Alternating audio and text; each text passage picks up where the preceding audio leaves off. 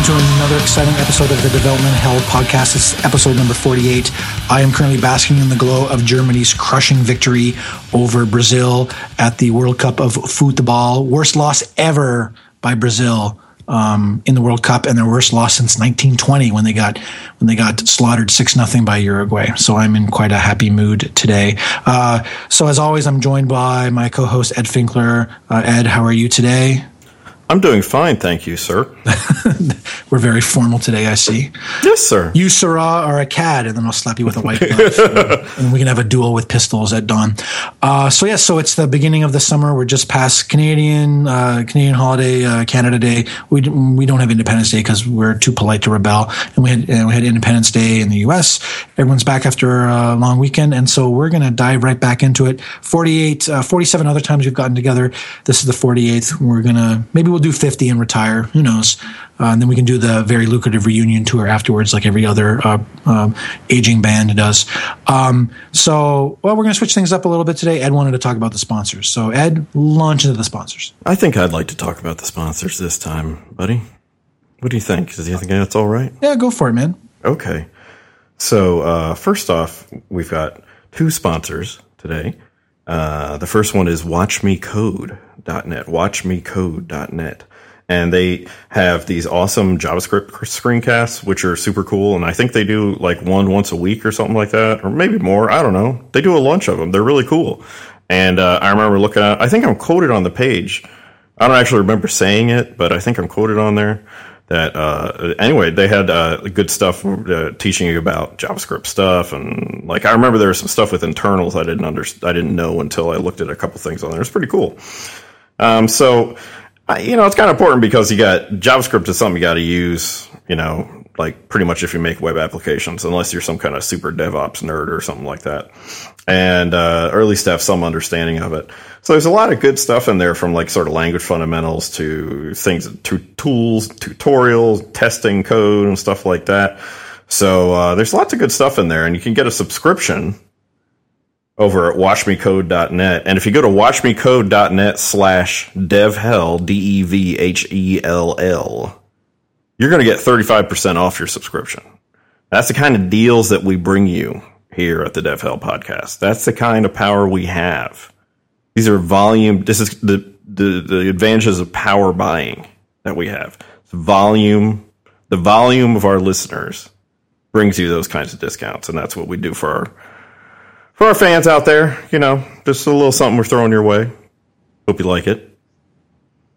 And then uh, the other ones we got are a Rove or Roav. Roav. It's Rove. Rove.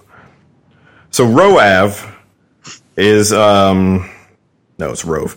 Uh, those guys are like these badass PHP developers, and you hire them. You're like, hey, I've got this super complex PHP application that I hired like uh, my uh, nephew and a couple folks to do it um, from overseas, and it's now just like a giant rootkit.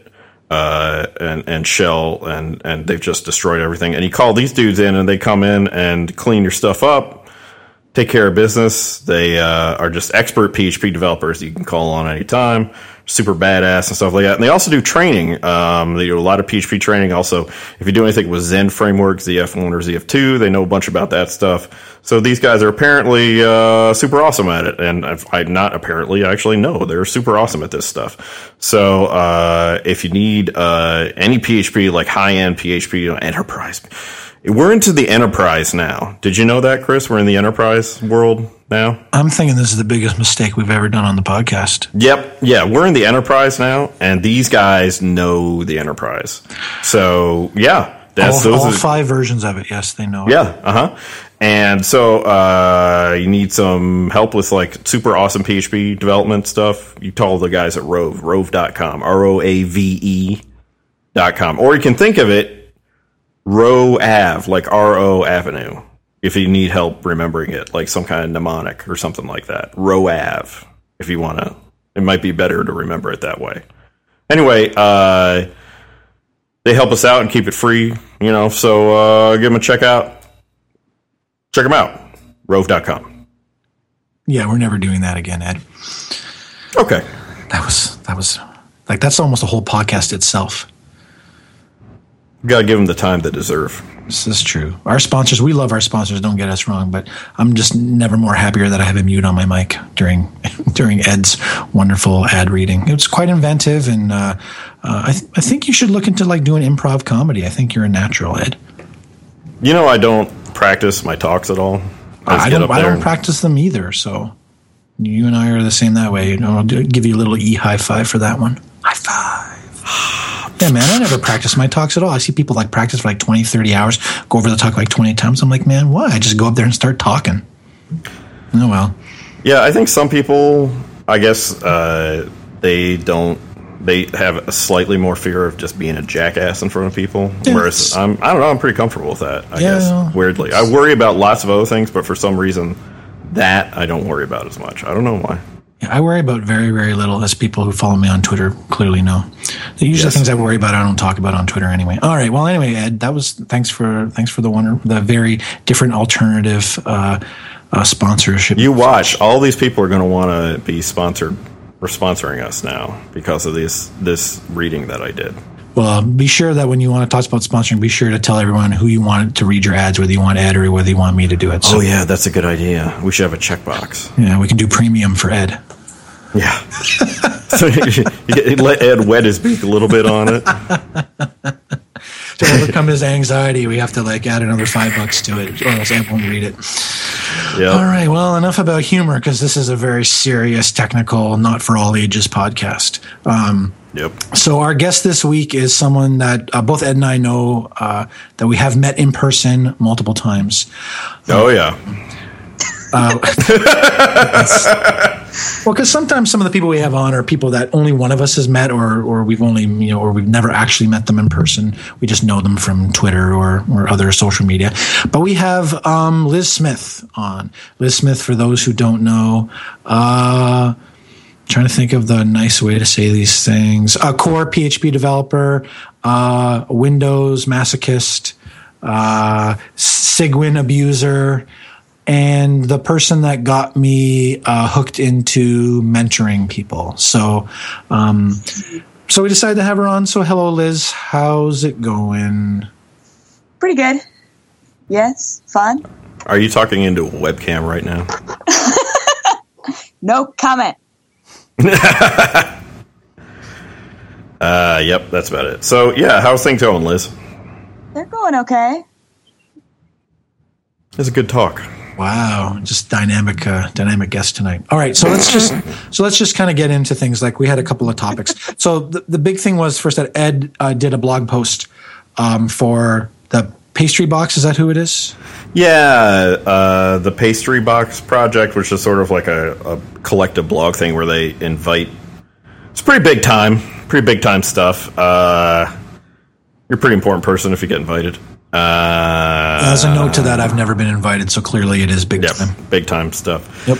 Uh, yeah, they like uh, invite like they get invite a group of people to write a blog post a day. Uh, you know, so they invite like I don't know about 30, 28 people or something like that, or twenty five or something. Anyway, for like a year, so you do like one a month. You do a blog post like once a month, and you end up doing like ten because you get a couple of months off or something like that. But um, yeah, called the it's called the Pastry Box, and so yeah, I wrote this blog post. Anyway, you're doing a good job. I don't know why I interrupted. You should have just kept talking. I mean, Ed did highlight something that crosses the mind of um, of a lot of developers as they get older, because as we do know, the ageism is a is something that happens in tech, and especially when you have people like uh, Mark Zuckerberg saying that younger people are just generally smarter, and all the other kind of bullshit that uh, young people that have no experience always like to talk about. And Ed kind of talked a bit about, um, you know, uh, and I, I go through some of this stuff too. You know, you, you, as you get older and your life outside of programming becomes a lot more complicated, suddenly you have less time than you used to to dive into things. Plus, you know, your memory's not the same, your energy level's not the same. Um, it's like, you know, to use the cliche, it's like father time conspiring against you to prevent you from doing the things that you want. So, Ed, you know, flaccid, very nice. Ed, um, No problem. uh, so Ed, uh, you know, talked about this stuff, and I mean, I know that I joked that uh, during the pre thing, during the pre uh, before we started recording that you know we're trying to think of who's a developer who's almost as old as us that we could have on. So of course I thought of Liz. So. Um, Real nice. Real nice. It's my show. I can slap around anybody that I want. So, uh, so, so I want to get Liz on to get the perspective because Liz has tons and tons of experience having worked for a wide variety of people. And now I think what Liz, you're doing consulting stuff these days. Yeah. Yeah. So, uh, hired gun sort of mentality. So, I mean, I, I, have you read Ed's, Ed's blog post? Yes, I have. So, what's your take on what Ed was talking about there? Uh, I kind of think that um, in many ways I have run into the same issues. Uh, you can't learn everything, you can't know everything. And no matter what kind of a developer you are, no matter really what age you are, you have to decide what path you're going to steer yourself on and not get upset about the fact that you can't know everything. Uh, and I think that was one of the first things that made me feel like a real developer. Because um, I started out doing everything uh, design, you know, the HTML, the CSS, all this stuff. Then I started learning C, and I came to the conclusion that to be really good at one thing, I was going to have to let go of something else. And I couldn't let it bother me that I didn't know everything and wasn't good at everything anymore. And at that point, I decided I wanted to get into the guts of systems. So I had to let it go. And I don't let it bother me when people say, wait, you don't know how to do this or this or this. Oh, there's always a new fad. I do, however, think that you have to invest in yourself. I have an hour a day that I set aside to do something and learn and keep up with what I do in my career. But I don't really see how that's different from any other career. I hear all the time about, you know, a teacher has to go back to school and, and update their learning. No matter what you do, you have to keep up. Um, but you can choose what is important. And you, I think that a lot of times people who are developers end up in a little bubble. Um, go to Reddit too much, forget that there's a big wide world out there beyond what they see that isn't quite so much into the ageism. Uh, I have a father who's a developer, and at 60 he learned a new programming language and went and did a totally totally new uh, path for his development career so it can be done and you need to just not feel so bad about it all the time yeah, I don't know if I necessarily feel bad about it all the time because I mean I've kind of come to terms with. I mean I got a pretty late start as far as um, web development and stuff goes. I didn't get my first paying job till I was 26, I guess. So that is kind of late, especially these days. Um, so I mean, the age stuff doesn't bother me because I just look at. I've gained enough experience and stuff that you know. I was talking to somebody about this today that there's very little that I um, that I haven't come across in terms of like things that you can do online. And so now it's kind of at the point where I'm just trying to figure out at any given point in time what's the best tool that inter- integrates with the stuff that I know how to do um, to to get something done.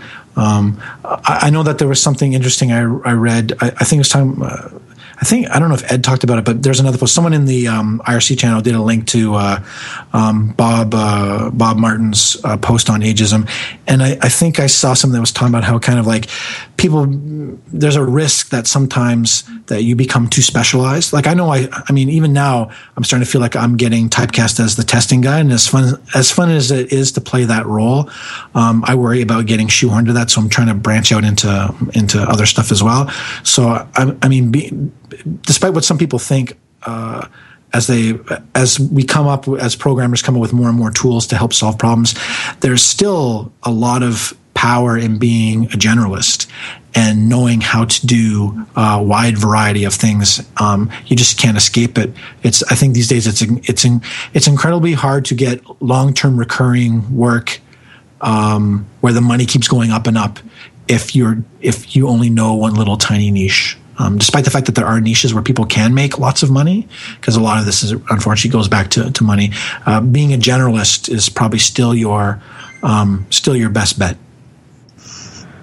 I, uh, you know, the thing. Obviously, I kind of laid it out. The, I guess, kind of how I felt in the in the blog post, and the thing that was, you know, there were sort of like specific things that I talked about in there, but generally it was sort of this this overall feeling of like I think it was it was from you know maybe part of it comes from my particular pattern of you know how my career's gone where I was really like a like a one man web shop for a long time, which, you know, I still worked for, a, you know, a company as of like five years ago, a company, a, a university, and my title was webmaster, which, you know, nobody uses that anymore. But yeah, I mean, they still just like, you're the webmaster, right? This is 2009. You're right. you know, if we can go past this. Um, but, uh, I, I did almost everything. Now, I didn't do system administration but I did configure the uh, software like Apache, MySQL, PHP configs, uh, Postgres. So actually, we use Postgres and MySQL in different situations. Uh,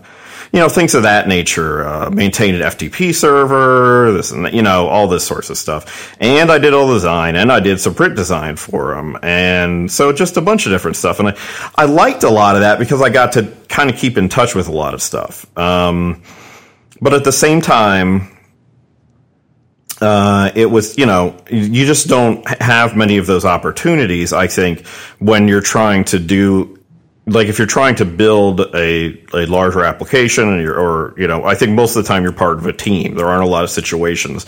There aren't a ton of jobs except for things like that where you're sort of like, I'm the webmaster for the math department or something like that. Uh, there aren't a lot of those sort of like lone wolf jobs. Uh, it seems like maybe, maybe they're just not there anymore or maybe there never were a lot of them, but it seems like that's something that kind of used to exist and doesn't really exist anymore.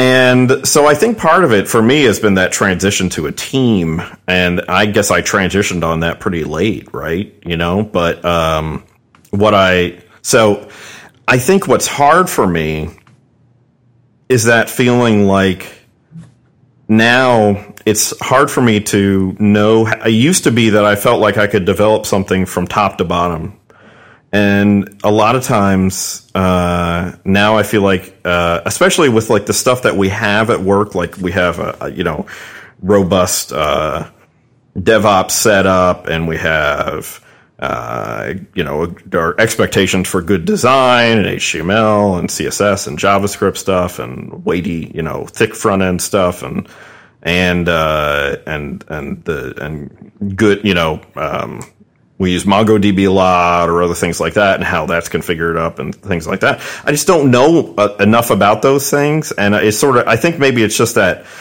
it's this feeling like I feel like I know less than I did, right?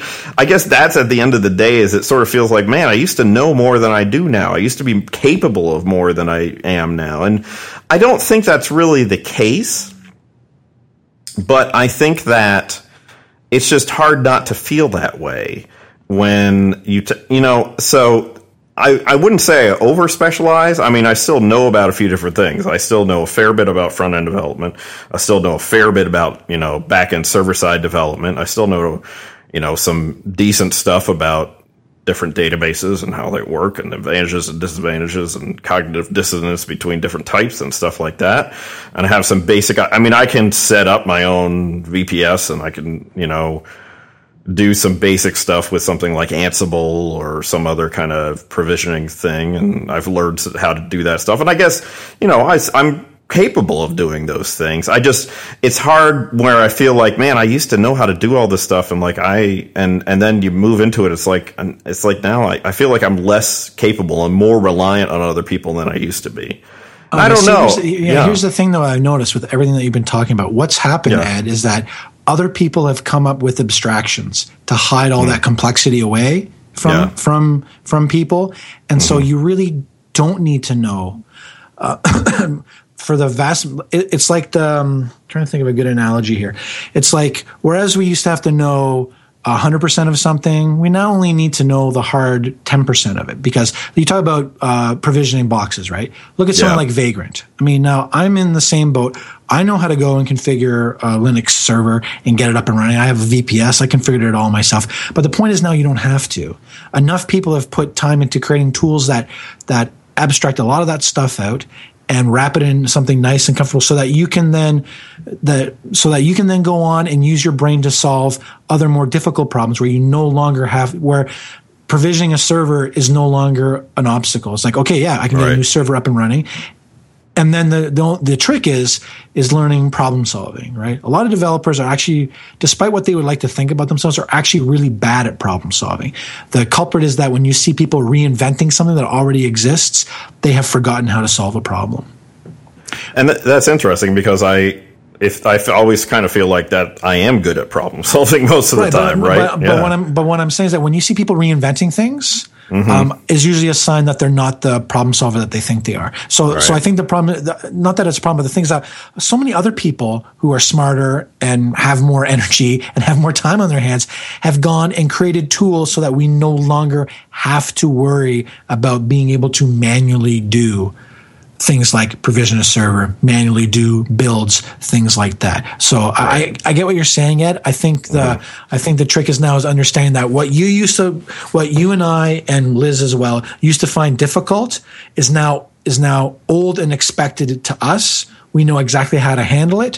Whereas there are many people that look at, I would have no idea how to start with this thing that Ed knows how to do, or I would have no idea how to how to create a uh, build environment on Windows to build and test PHP with. Those are things that the three of us have learned through experience, and now we don't have to think about them because we know how to do them. So that gets shoved into long-term memory with a nice index on it, and it pops up whenever we need it. And instead, we can start concentrating on solving more difficult problems. That's that's how I look. It's like I don't need to worry about some of these things anymore because somebody else has figured out a way to make me not worry about it anymore.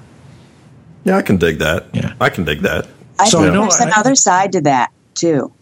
You you have to remember that, especially as a lone wolf developer, I was that way for many years. Uh, you don't you don't know what you don't know. Yeah, yeah, I knew how to I knew how to configure an Apache server. Did I know how to configure it absolutely great and every little back corner? No. No. Did I know I didn't know that? Heck no. Now I do, and now I feel stupid because I don't know all those little edge cases that have always existed. Again, the more you know, the more you don't know. Yeah, yeah, uh, yeah. So I can dig that. It's it's it's. I think the interesting thing is, uh, I think we kind of need to keep talking about that stuff a little bit because uh, one of the things that I got with this. Now I didn't I didn't read uh, the comments like on Hacker News or shit like that because I don't do that. Uh, but um, never read the comments. Yeah, exactly. So then that's all the Hacker News is, is comments. So why would I read it? Um, uh, but the uh, I think the interesting thing is I just I, I, mean just via Twitter or I got a few people emailing me and stuff like that that a lot of people were saying like yeah I feel like this all the time. And that uh, I sort of thought I was the only one.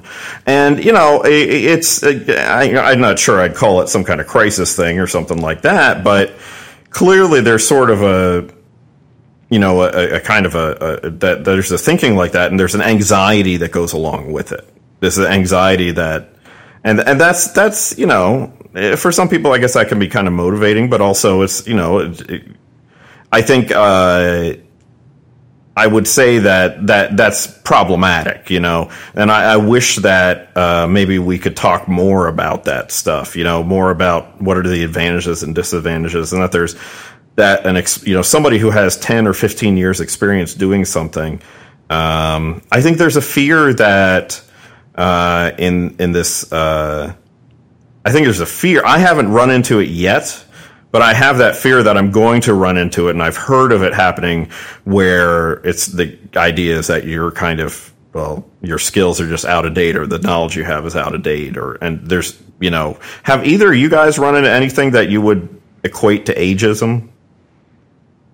I haven't. I personally haven't, but sometimes I wonder in the past for positions I've applied to and stuff. Uh, if if they look at the years of experience and then I mean some some of it is just purely money driven. They know they're going to have to pay a more experienced developer more money to do a job. So I've I don't think I don't think I've ever had anyone come up and say to me outright that I'm too old or too experienced for something. I mean, that's just, I mean, it could just be because I, I always keep pushing to do the jobs that I, um, that I want to do. So I'm kind of never in that awkward, I haven't been in that awkward position of like having to apply for an entry level position when I clearly have lots of experience. I mean, I'm sure other people have gone through that, but for me, nope. Uh, I haven't run into the ageism thing. And I basically think it's because I have run into other issues with being a woman in tech, being a mother who has to deal with, you know, I, I need to be able to work remote. I have to have flexible time. I've hit every other obstacle. I just think I never actually got to the point where that one was the obstacle I was going to hit. So, uh, that being said, I have a father who's uh, been a programmer for years, and he has hit these situations. So uh, I've seen it in action, although it has never happened to me personally. Right. Yeah. Um, but he has run into that. I mean, I don't want to push too hard, but I'm kind of interested to see. Like, did that? Did, you know? Did any of that? When did that start happening to him that you observed? Um.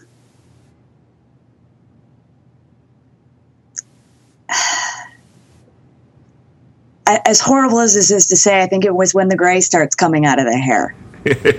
I wondered about that a little bit. I, I mean, I'm, really, I'm bald, so and I shave my head, so I have perfect cover. See, yeah, man, nailed it.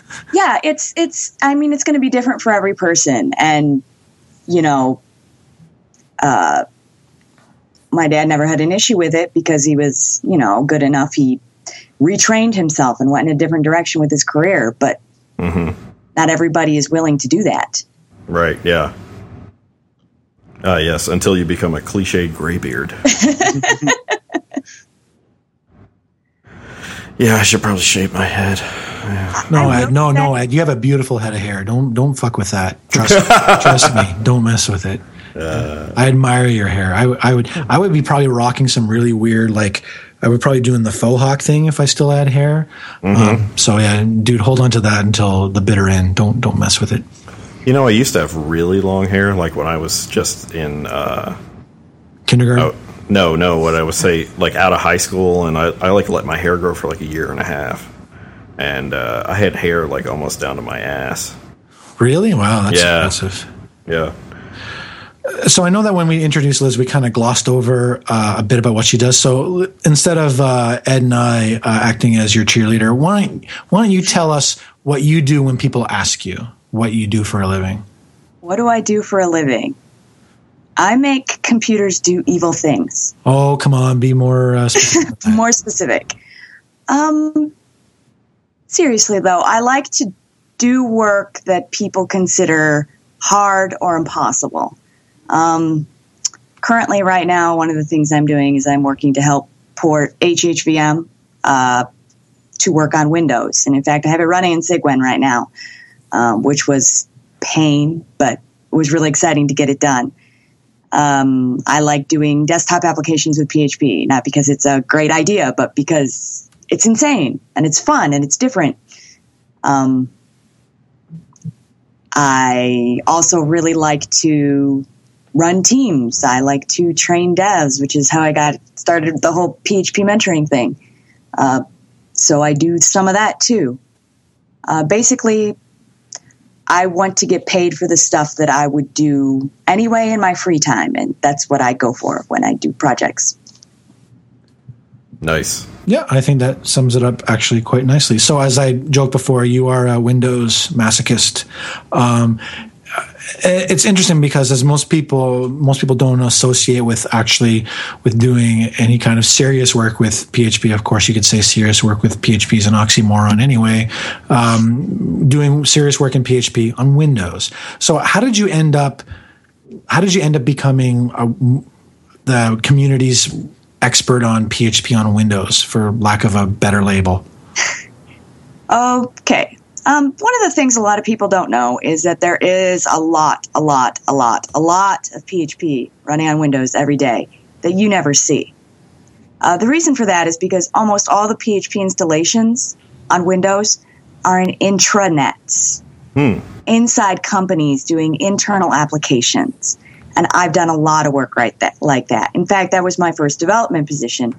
Um, Uh, I got a my dad got me a nice uh, nepotism boost, got me a job at the place where he worked when I was pretty young, and um, was building machines, and they were trans they were moving everything over from uh, a Unix mainframe and some Linux servers onto a, a Windows domain. Um, if you know anything about engineering, you know that all the good uh, 3D engineering software is on Windows. So Right. if you have engineers, you're in a Windows world. That's the way it works. Uh, so they were transitioning over and they had lots and lots of custom software that had been written. They're like, well, we want you to port this all to ASP. And I said, no. and I just kind of put it on the Windows boxes and it ran. So why would I need to do anything else? Um, and the other thing is PHP is really, really good glue. Uh, so I was doing all kinds of really evil things, pulling data out of different data stores, like all the crazy people who would, you know, write an application in Access on their database. And I'm like, ah, oh God. exactly. Oh God. So then I'd use PHP to actually talk to the big SQL server they had paid for that actually had the data and then push it through and into this little web form to actually do something with it. Yeah, lots of that. Gluing different pieces of their internal software together. And so about PHP 5.2, the main packager for the Windows platform uh, fell off the face of the earth. Uh, there's always jokes about the bus factor. PHP literally had a bus factor of one, and he went poof. Um, so Did he actually poof or did he just disappear? he, Well, there was there was like real life issues going on, yeah, right. I but got it. basically there was no replacement either. And he was somewhere in Europe, and nobody could get a hold of him, so he couldn't even you know train a replacement. Uh, so I kind of sat down and figured out how to build PHP on Windows, which if you've ever done it is not fun. Um, and then I taught a couple of other people how to do it, and we kind of put together a team because we got an ultimatum uh, from the rest of the PHP people that you know we want to release 5.2. Either you get a Windows build going, or we'll release 5.2 without a Windows build, which would have been really bad. Yeah, that would have been bad. So that's how that came about. Um, at that point, I moved on and, and moved to another company and have not done so much on Windows except for my own fun uh, since. But I get really, really irritated by people who are like, Windows is terrible. Well, let me tell you a little secret. All computer code is terrible. Doesn't matter the system. How dare you? They all do it a little differently, but they all do it stupid. And so I really feel that it's important to have a few people who know enough about all of the systems to make open source useful for everyone. So that's why I raise my flag for Windows for the open source stuff. Nice. Um, I wonder, you might have some good perspective on how um, Windows support for PHP has changed over the years because it seems like Oh, yeah. that's that's changed a lot and has really gotten a lot better. And I'd, I'd really be interested to hear your perspective from it. Say, what was it like, say, ten years ago, and what is it like now? it was much different. Um, so one of the things people don't hear about is that Microsoft has put a large amount of resources in the form of servers, in the form of people, uh, and in the form of money into helping PHP be good on Windows. Um, they weren't 10 years ago. They had donated one box that was sitting in the OmniTI offices that were doing all the Windows builds. That's how their their interest started. And when 5.2 came along, we're like, we're going to release no Windows build. Ah! Um, we kind of got into some contact with people at Microsoft, and at that point, Microsoft was spinning up their their open source lab. Uh, it, this is what's really amusing to me is the whole, you know, Microsoft's pendulum was all everything's closed and they're swinging way open source, and, and Apple's was all open source and now they're swinging way closed, and it's amusing as hell to me to see the cycle going. But so Microsoft has been providing they they wrote test suites, they provide all these boxes that tests are done on. They've paid developers to work on Windows. Um, yeah, now they have all the, this stuff that they're offering open source across the board, really. Uh, they offer it to Perl and Python and all kinds of people because they've realized that if stuff, open source stuff works really well on Windows, people are going to keep using Windows, right? Makes Yes. sense to me. Uh, so they put their money where their mouth was, and they made it better. And and that's really where the support was. It's not even so much from the community. The community was scrambling, and Microsoft gave the support that was needed, and that was great. And I wish every company would be as great about giving back to open source as they have been. That's a good quote. Good quote there. That's, a good very, quote. That's a very good quote. That's a money quote. If there ever good quote. one. I mean, I better write that down. uh, now, here, let me get. I'm going to type it in. So uh, the interesting thing is, I, t- I talked about this really briefly, and I'm trying to scroll through my history on my um, Grumpy Pad to see if I can find it. But um, I, I saw this interesting post because it came up on Twitter uh, about someone had uh, worked on uh, it was Python, not PHP. And now we know that Python has problems with uh, global interpreter lock, and that's made doing concurrency uh, and and some threading stuff very difficult to do in Python. And so Yeah. someone had come up with a solution for this, and I just can't find it. Oh, Trent stuff.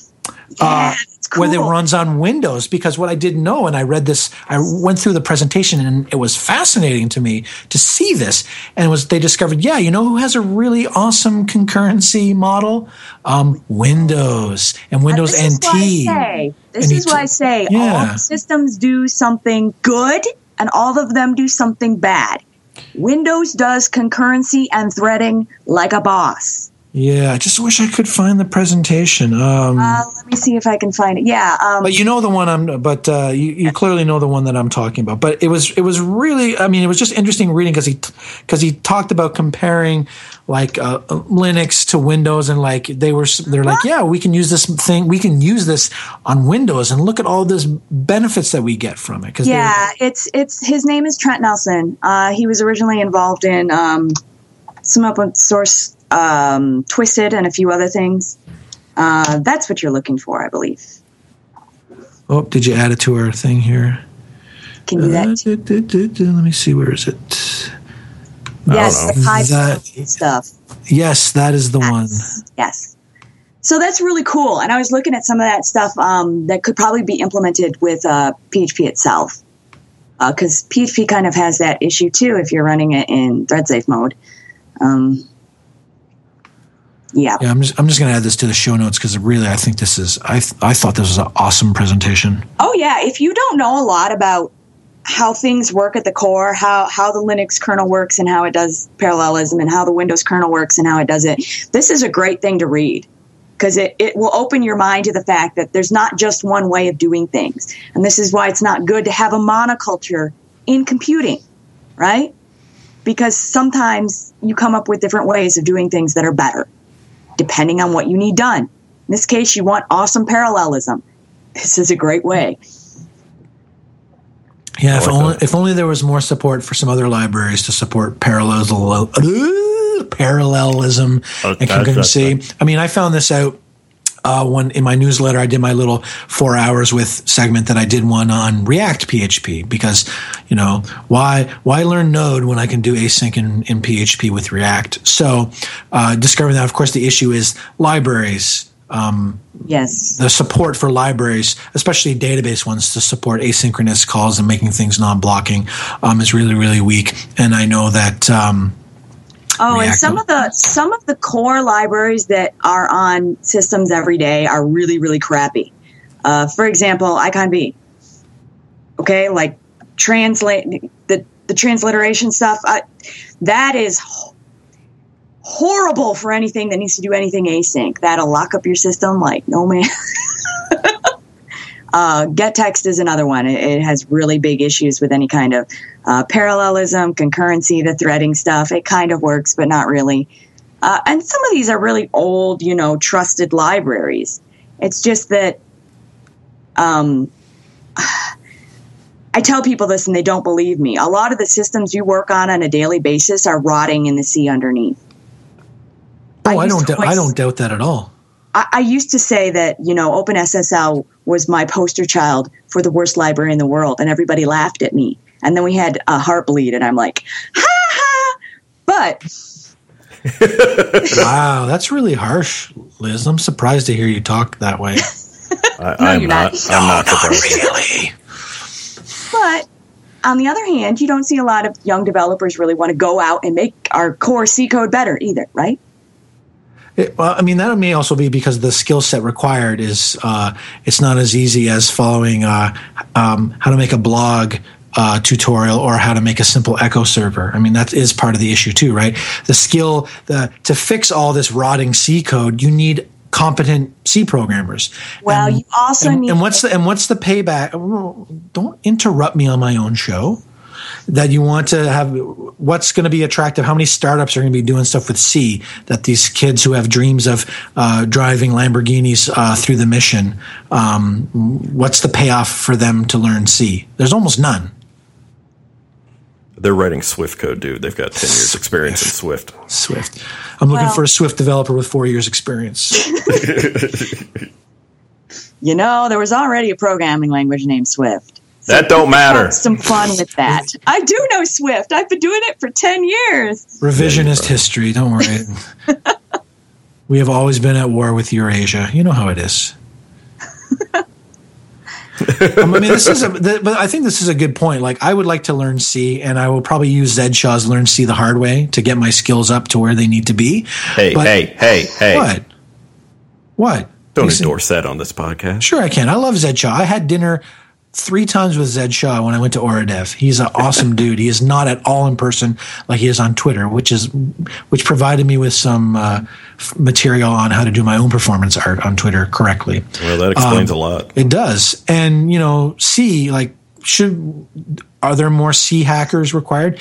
Absolutely, but the payoff for learning C, it, it, it doesn't seem that it doesn't seem like there. I mean, it doesn't seem like there is one. If It you it- depends on what you want as your payoff. If you want money as your payoff, no, C's not going to bring you the money. If you want to be able to do really cool shit, C is the way to go. The other problem with C, uh, which is goes into the mentoring thing, it is very much tribal knowledge. You need to find a good C developer to become a good C developer, which is a horrible chicken and the egg problem. There is only so much you are ever going to learn from a book, only so much you can learn on your own. There is so much of C that you will not learn until you find an awesome dev to sit down next to and go, help. Oh, yeah.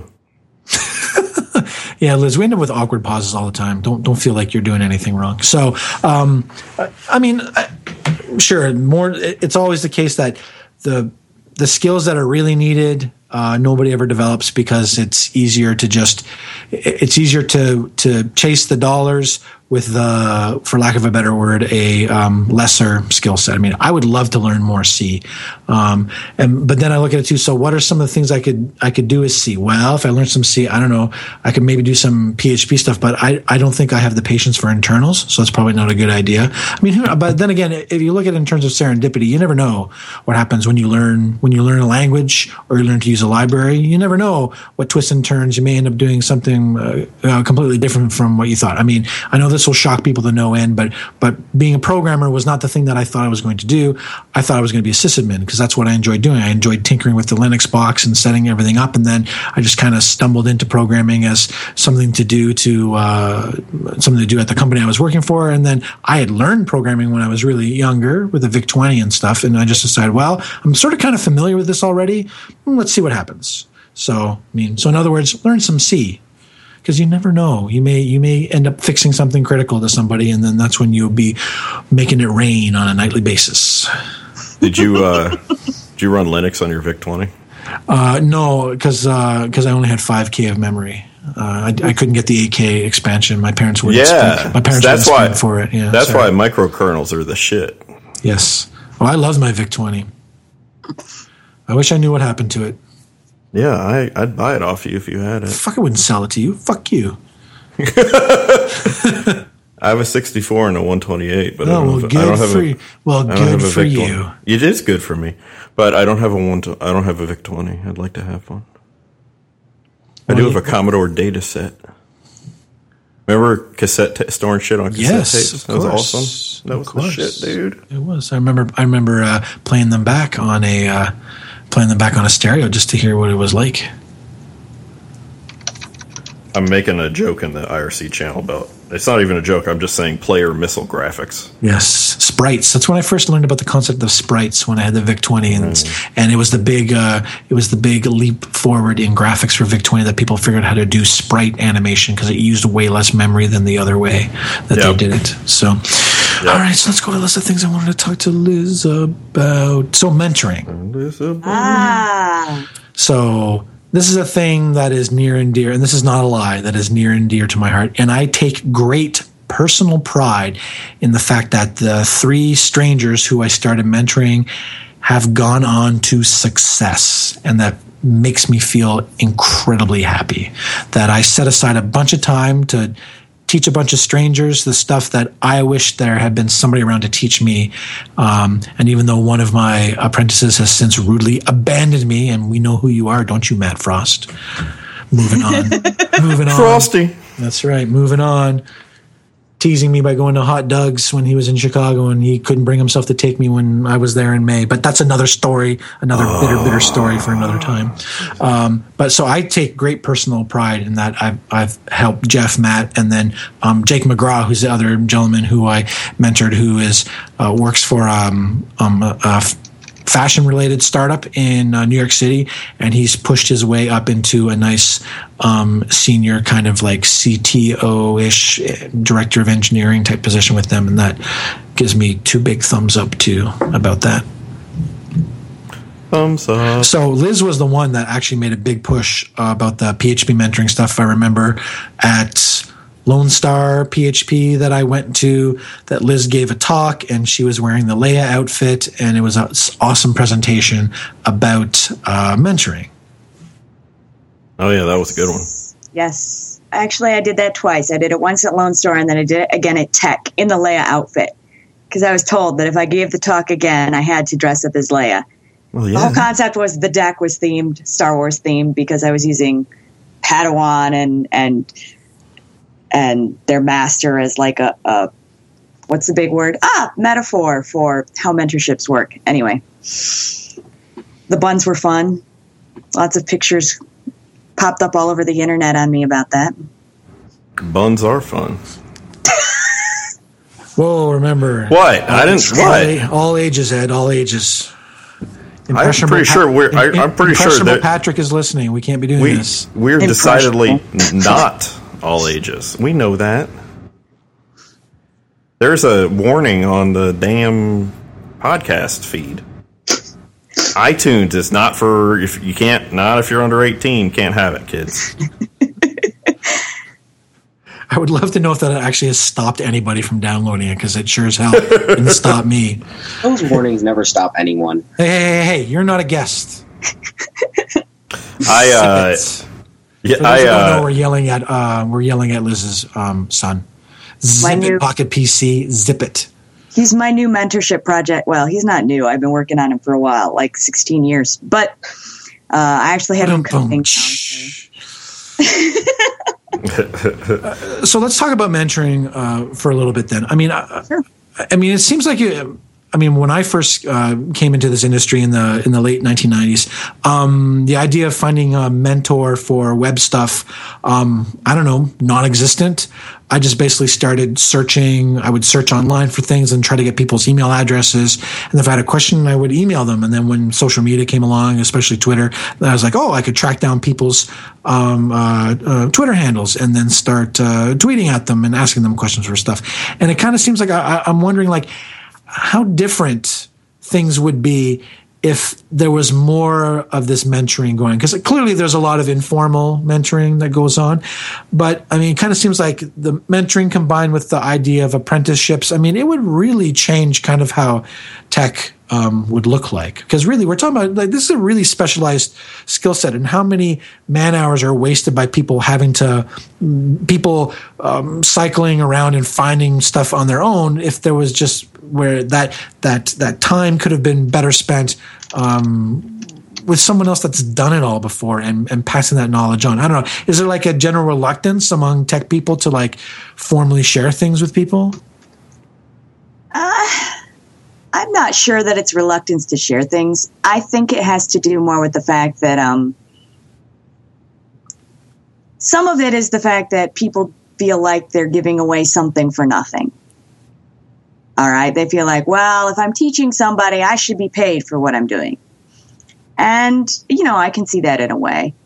Uh, but on the other hand, I've always ascribed to the idea that, yes, I can take this junior dev and I can do the work that he was supposed to do in a quarter of the time. It's going to take me three times as long to teach him how to do it. But if I teach him how to do it, then the next time he may only need me for one question.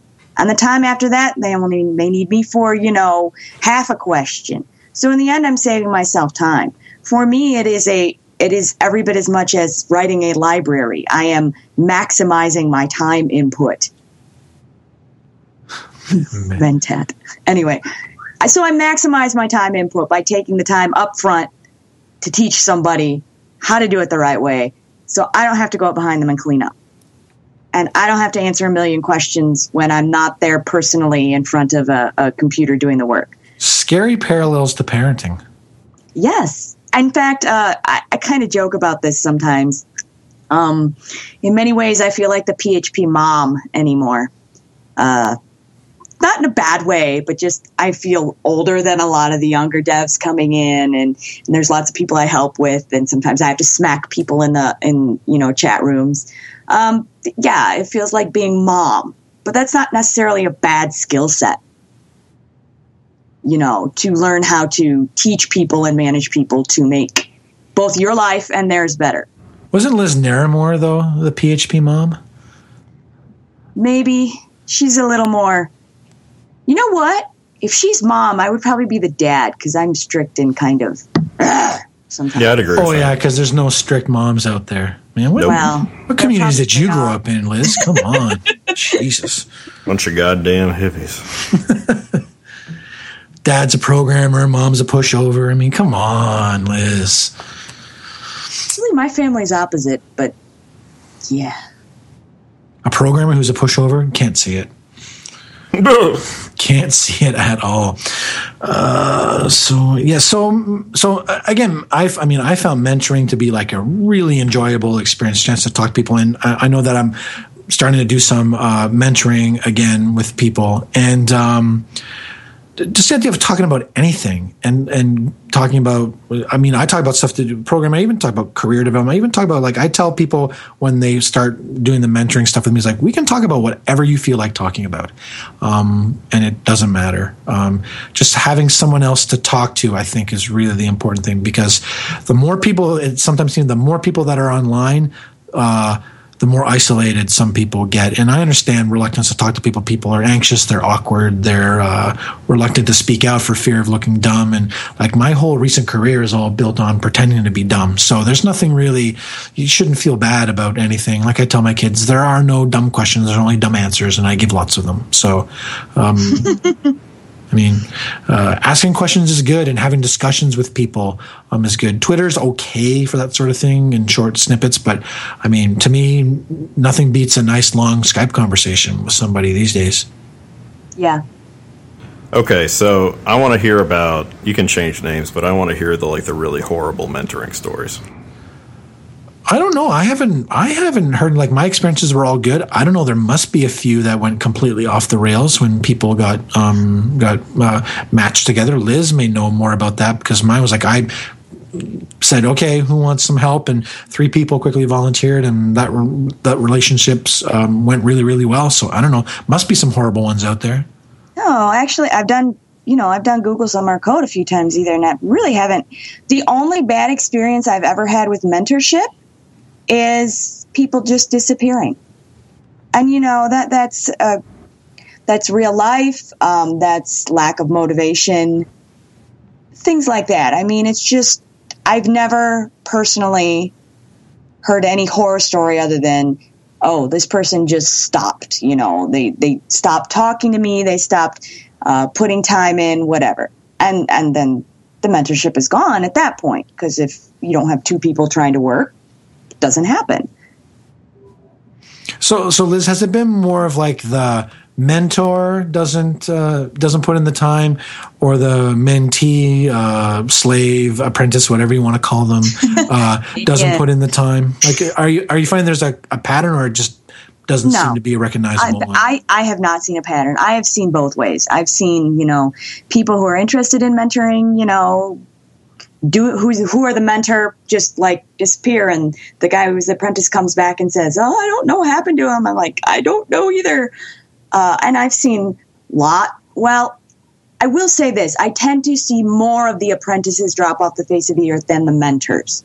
However, I think it's pretty closely um, associated to the amount of enthusiasm and work they did to get the mentorship going in the first place. Uh, somebody who just drops into the room, puts their name on the list, maybe sends one email, and the person's like, "Sure, I'll mentor you," and they like talk once on IRC, and they set nothing up. Those are the kind that are like, "Yeah, nothing really happens." The ones who take the time to sit down and have a written, "This is the stuff we're talking about. This is the days of the week things are going to happen." Those tend to last longer. Um, and I really feel that a lot of that enthusiasm has to come from the apprentice, right? Because you need kind of an even trade off. Uh, the mentor is giving of their time and skills. So I think that the, the enthusiasm for going and setting up the new things really has to come from the apprentice. And, and the ones where I see very enthusiastic apprentices are the ones where I see the mentors really doing a good job at least Yeah. in my experience. So Yeah, I know when I when I did the stuff with Matt and Jake and um, uh, and um, Jeff Carouth. Um, for me, the critical thing was just scheduling everything and saying we're going to meet on a regular basis. I mean, I live out of my calendar, and I tell people, um, you know. Uh, if they want to know how to get a lot of stuff done, um, the key is to use a calendar and, and schedule. I schedule everything. I even schedule. I have entries in my calendar for like hanging out watching TV with my wife, or I put in like when I have to go to my kids, um, uh, when I have to go to my youngest daughter's softball games, and when I'm going to go play um, Crack the Gathering, and then when I'm going to spend a Saturday doing nothing. I mean, I put those into my calendar um, so that I know, so that when I look, I can commit to yes, I can do this, or no, I can't do this. Um, because I've had numerous people comment to me, uh, they can't believe how busy I am, and I'm like, well, I just the key to getting stuff done is getting stuff done, I guess, and you know, I, I really don't think I could have written my books and do all this other stuff if I didn't use the calendar and, and be very strict about scheduling time. And so I did the same thing with the uh, with my apprentices. I'm like, okay, we're going to meet at this date, this time, be there. Um, I'm available for this time slot. If you're not going to there, well, then, if you're not going to be there, well, that's great. Then I can just vegetate for the time period that we had set aside. But um, commitment, uh, commitment in terms of time is probably the biggest obstacle I, I see people having um, with mentoring. Um, transferring knowledge is easy to do. You just have an informal conversation. You talk about whatever you want, but use your calendar, folks. Don't be slackers. Schedule time. Schedule everything. Um, that way, you can get to doing all the things that you really want to do. There's very little that I really want to do that I don't eventually get done, which I think kind of surprised me when I sat down and started looking at it. that's human nature. We we will fill the time with something, right? Even if it's just sitting and vegetating. Um, if you've ever done estimation, you know that if you overestimate, you'll stretch the work to fill the time slot. It, it's no different than working with, you know, people as well. Scheduling works wonders. You will fill the time. So, hey, I got a question for you guys about your mentoring process. Have you have you ever used your mentoring position to have somebody killed? Not yet, but I've but I've abu- but I've abused my mentoring position to get people to like drive me places and pick me up stuff. Oh, that's nice. I like that. Yes, I did that at Tek. No, mine is mine is basically I, I, I abuse my mentoring privileges to get people to write open source code that I want to write that I don't have the time for. Ooh, that's a good idea. That that is that is what Patrick is for. Ow. Hey, we told you don't talk. yeah, no, I've never made my uh, made my apprentices go out and write uh, write code to do stuff, but um, I definitely jokingly said, "Hey, um, you know, I need a ride somewhere. You're my apprentice. You're going to give me a lift today." Uh, when I was at the conference, that was all. That was that was fun to do, but um, yeah, Nice no, never haven't had anybody killed yet. That's uh, I don't know. That, that's a lot of knowledge I'd have to impart onto somebody in exchange for that. Maybe once I've learned JavaScript better, I can get into that. I, I just don't know if there's anybody that I would bother to do that to. Oh, I'm sure you can think of somebody. Oh, else. come on, let's try. I mean, I think we put a little effort into this. We can come up with somebody who should be murdered. come on, we can do this. We can make this work, Liz. Sure. Uh, good times, good times, good friends. Yeah, don't worry, Liz. We'll talk about it after we've stopped recording. We'll figure out somebody. Yep. Uh, yeah, I don't know. We uh getting close to wrapping up here. You want me to talk more about sponsors? Uh, no, I don't think we're quite at that point yet. Uh, so let me go over my handy dandy list.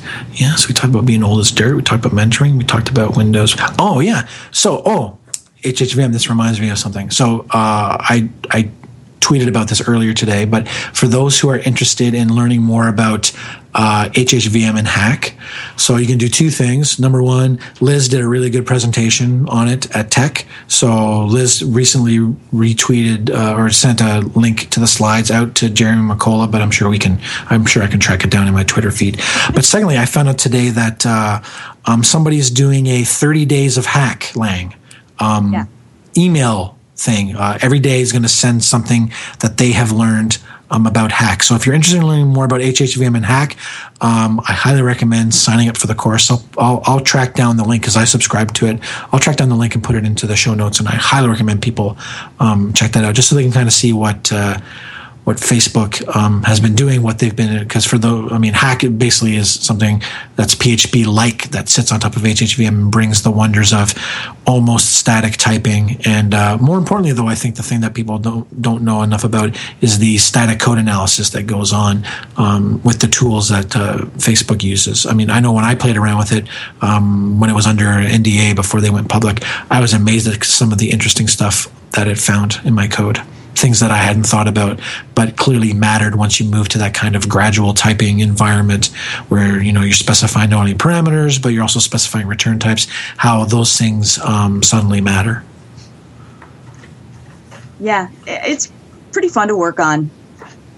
I mean, it's masochism at the moment because I'm porting something that barely runs even on Unix to Windows. But on the other hand, I'm one of those mm, crazy people who likes doing hard things and going, haha. My, my family can attest that when I got it compiling, there was literally a stand up dance around the room moment.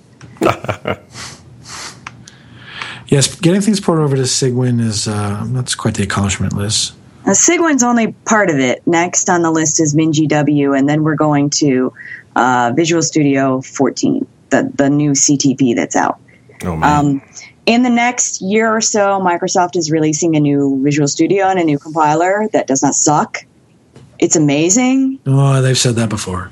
No, like really, the CRT part, the, the C runtime that sucked eggs, they rewrote the whole thing. Oh, I thought you meant cath. I thought you meant cathode ray tube. I'm sorry. oh that'd be cool. The new Microsoft CRT. It's like a green, green, uh, t- green, green tinted uh, secondary screen that uh, shows all your debugging stuff while you're using Visual Studio. Man, that would be Hilarious. awesome. That actually would be pretty fucking sweet. A theme for my PowerShell that does that. Oh, very nice. Well, I don't know. I mean, unless there's anything else that you want to talk about, if you want to grill Ed and I about something, I don't know. Otherwise, we're just about done, I think. Oh, I think I've talked at you long enough. Um, the only things I have to say is I wish everyone would get involved in mentoring somebody because everybody has something to teach.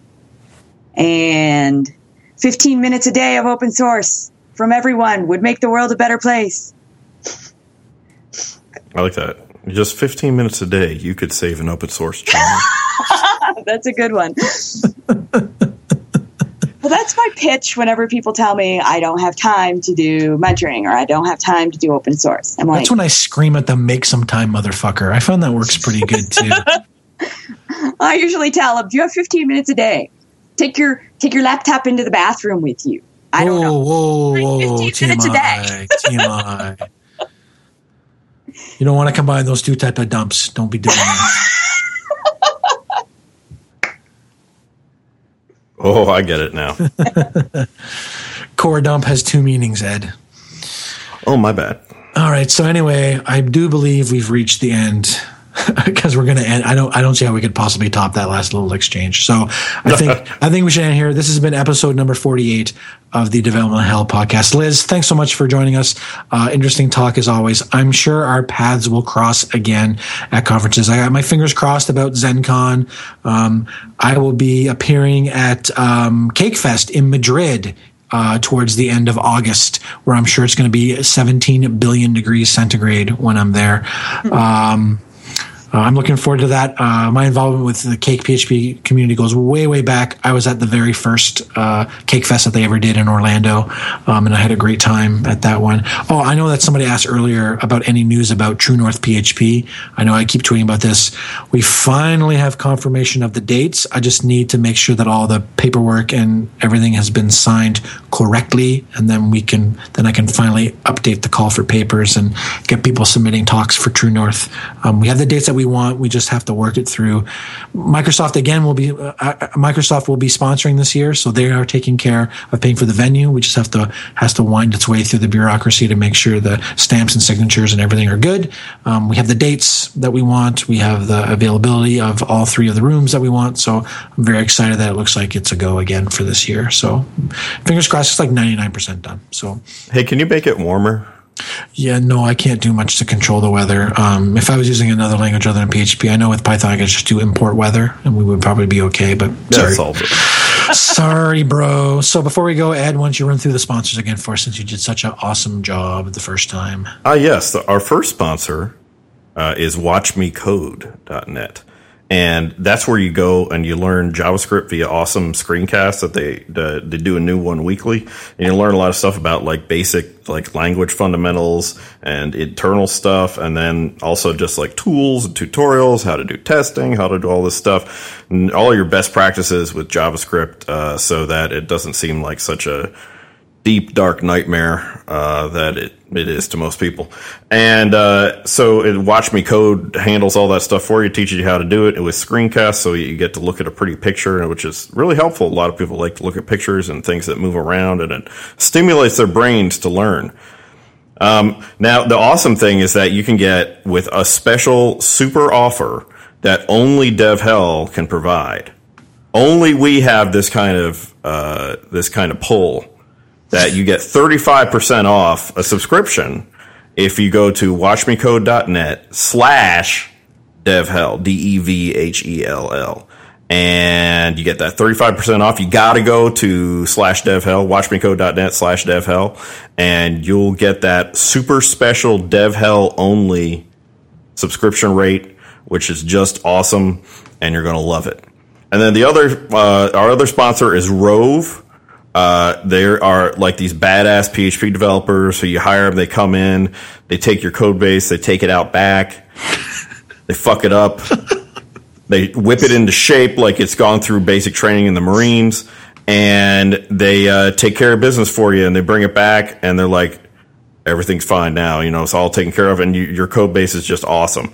And so they, these are like the dudes you bring in, like a tactical unit that comes in and just kicks ass all over your code and just builds awesome stuff for you.